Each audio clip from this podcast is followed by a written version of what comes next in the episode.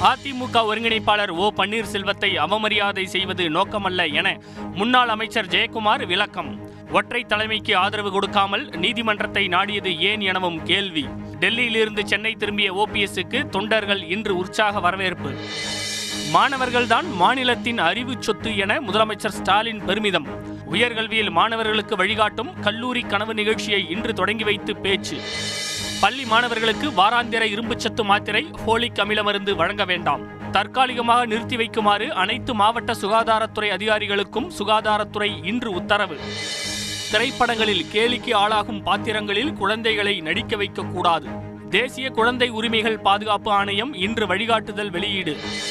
கல்லூரி மாணவிகளுக்கு மாதம் ஆயிரம் ரூபாய் வழங்கும் திட்டம். பதிவு செய்வதற்கான சிறப்பு முகாம்கள் இன்று தொடக்கம். இன்று ஒரே நாளில் பதினைந்தாயிரம் மாணவிகள் முன்பதிவு. மகாராஷ்டிராவில் மேலும் ஒரு அதிருப்தி சிவசேனா எம்எல்ஏ அலுவலகம் சூறை. பதினாறு அதிருப்தி எம்எல்ஏக்களுக்கு தகுதி நீக்க நோட்டீஸ். மும்பையில் நூற்று நாற்பத்தி நான்கு தடை உத்தரவு இன்று முதல் அமல். அமெரிக்காவில் கருக்கலைப்பு உரிமை சட்டத்திற்கு தடை விதிக்கப்பட்ட தீர்ப்புக்கு வலுக்கும் எதிர்ப்பு. சாமானிய பெண்கள் மோசமாக பாதிக்கப்படுவார்கள் என அமெரிக்க அதிபர் ஜோ பைடன் வேதனை.